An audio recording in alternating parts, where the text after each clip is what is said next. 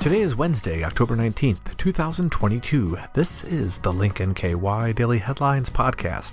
I'm Matt Spalding. On today's episode, how Northern Kentucky schools and students fared in newly released state report card. Northern Kentucky's clerks weigh in on the sanctity of elections in the region, and community steps up to help Meals on Wheels after vehicles vandalized. The Link Daily Headlines podcast is sponsored by CVG Airport. CVG Airport has been serving the community for 75 years, and to celebrate this special milestone, the airport is inspiring travel once again with a year long Travel dream sweepstakes. Every month, one lucky winner is chosen to receive an airfare voucher with one of CVG's many airline partners to help make their travel dreams come true. You can learn more about CVG's 50 plus nonstop destinations and enter for a chance to win at cvgairport.com slash cvg75. How Northern Kentucky schools and students fared in newly released state report card, reported on by Michael Monks. Kentucky's school report card data was released Tuesday showing ongoing discrepancies in school performance across Northern Kentucky. The Kentucky Department of Education, KDE, is required by state statute and under the federal Every Student Succeeds Act to report such data.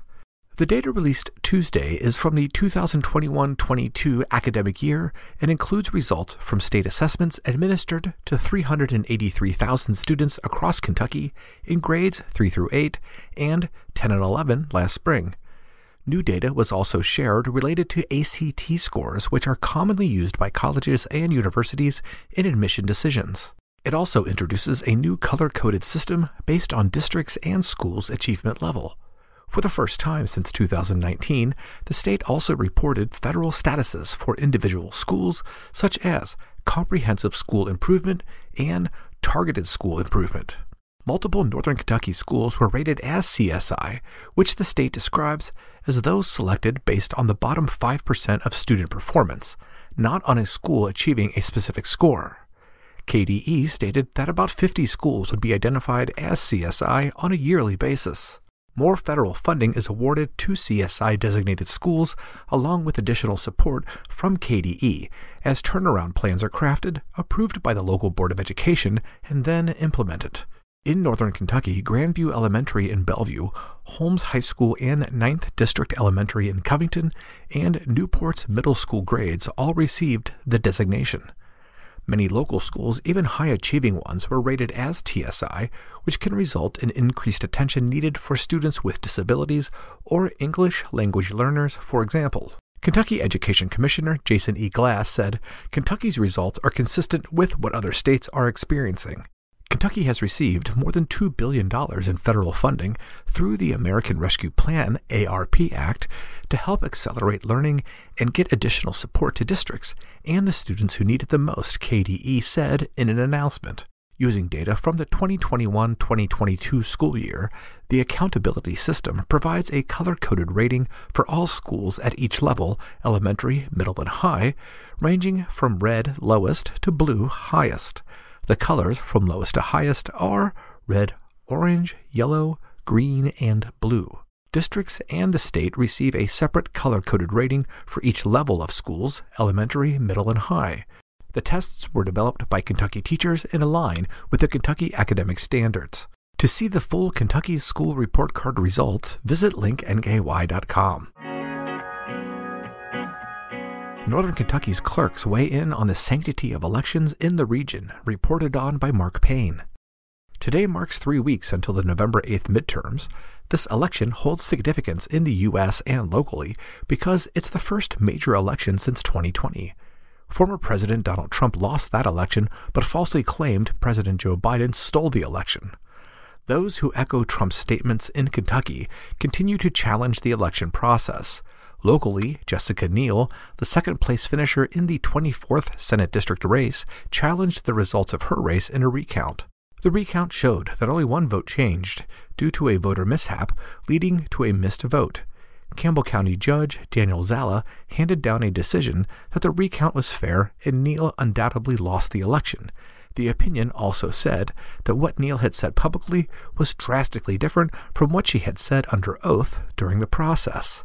It was a pretty close race, and I firmly believe in making sure we have secure elections, Neal said in May on her reasoning for the recount.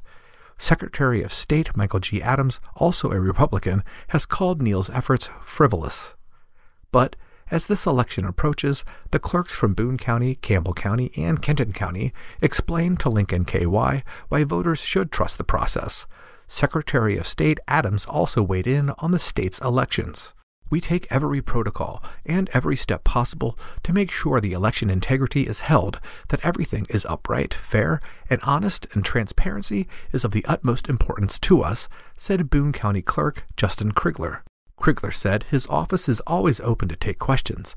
He invites those curious to tour their facility and its voting machines, which are under 24 hour surveillance. He also invited those to watch the poll worker training process. We're that confident that we do everything 100% by the books and probably go above and beyond, Crigler said, so Boone County citizens can be rest assured that everything is done fairly. He also encourages those who want to be poll workers to reach out to his office. Kenton County Clerk Gabrielle Summe said there are certain things that clerks across the state must do, like adopting new equipment and keeping paper records of everything for audits. You also have an evidence trail if there's ever a recount, so we converted all of our equipment back in 2021, Summe said. All of our equipment per statute is required to be built per the specifications or certification from the State Board of Elections, meaning no internet. Election fraud conspiracy theorists often claim that voting machines connect to the internet in Kentucky, but election officials say it's completely false. Representatives of each party are present for all election related procedures to ensure fairness throughout the process, Summe added. When it comes to elections, pretty much everything is in KRS, Kentucky Revised Statutes, Campbell County Clerk Jim Luersen said. First of all, our machines have no modems, and it's physically impossible to connect to the internet or remote control, so the voting machines are all self contained.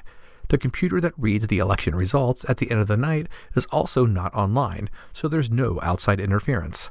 When it comes to the voting machines, Luersen said that there are settings put in place and twice reviewed by the State Board of Elections, a multi party organization. Poll workers then examine the machines on election morning to ensure they're properly sealed, correctly numbered, and the ballots are correct. There are so many checks and balances in the system that I feel very confident that everything is fair and efficient and honest, Luersen said. From photo ID to vote, to cleaning up the voter rolls, to banning ballot harvesting, to adopting paper ballots, to expanding our audit process, Kentucky's elections have never been more secure than they have been during my term of office, said Secretary of State Michael Adams. Community steps up to help Meals on Wheels after vehicles vandalized, reported on by Grace Tierney. After four local Meals on Wheels vans were vandalized late last month, the community stepped up to ensure local seniors got the transportation they needed.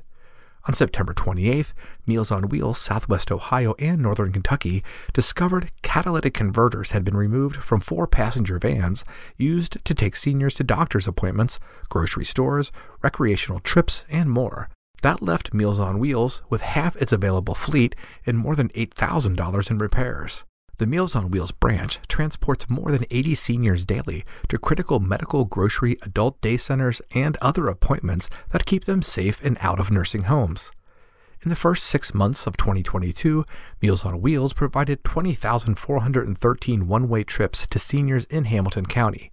RDI Corporation acted quickly to help Meals on Wheels in the form of a monetary gift that ensured services to seniors continued after only a brief interruption. With RDI's donation, along with other community help, Meals on Wheels was able to raise just over $10,000. That's enough to cover the catalytic converter replacements, repairs, and installation of anti theft devices that will prevent them from being stolen again. And those are the headlines for Wednesday, October 19th, 2022. The Link NKY Daily Headlines podcast is published Monday through Friday and can be heard on our website or wherever you get your podcasts. Remember to subscribe and share. Have a comment for Link NKY? Email me, mspalding at linknky.com. And for more on today's headlines and to see what else is happening around Northern Kentucky, visit linknky.com.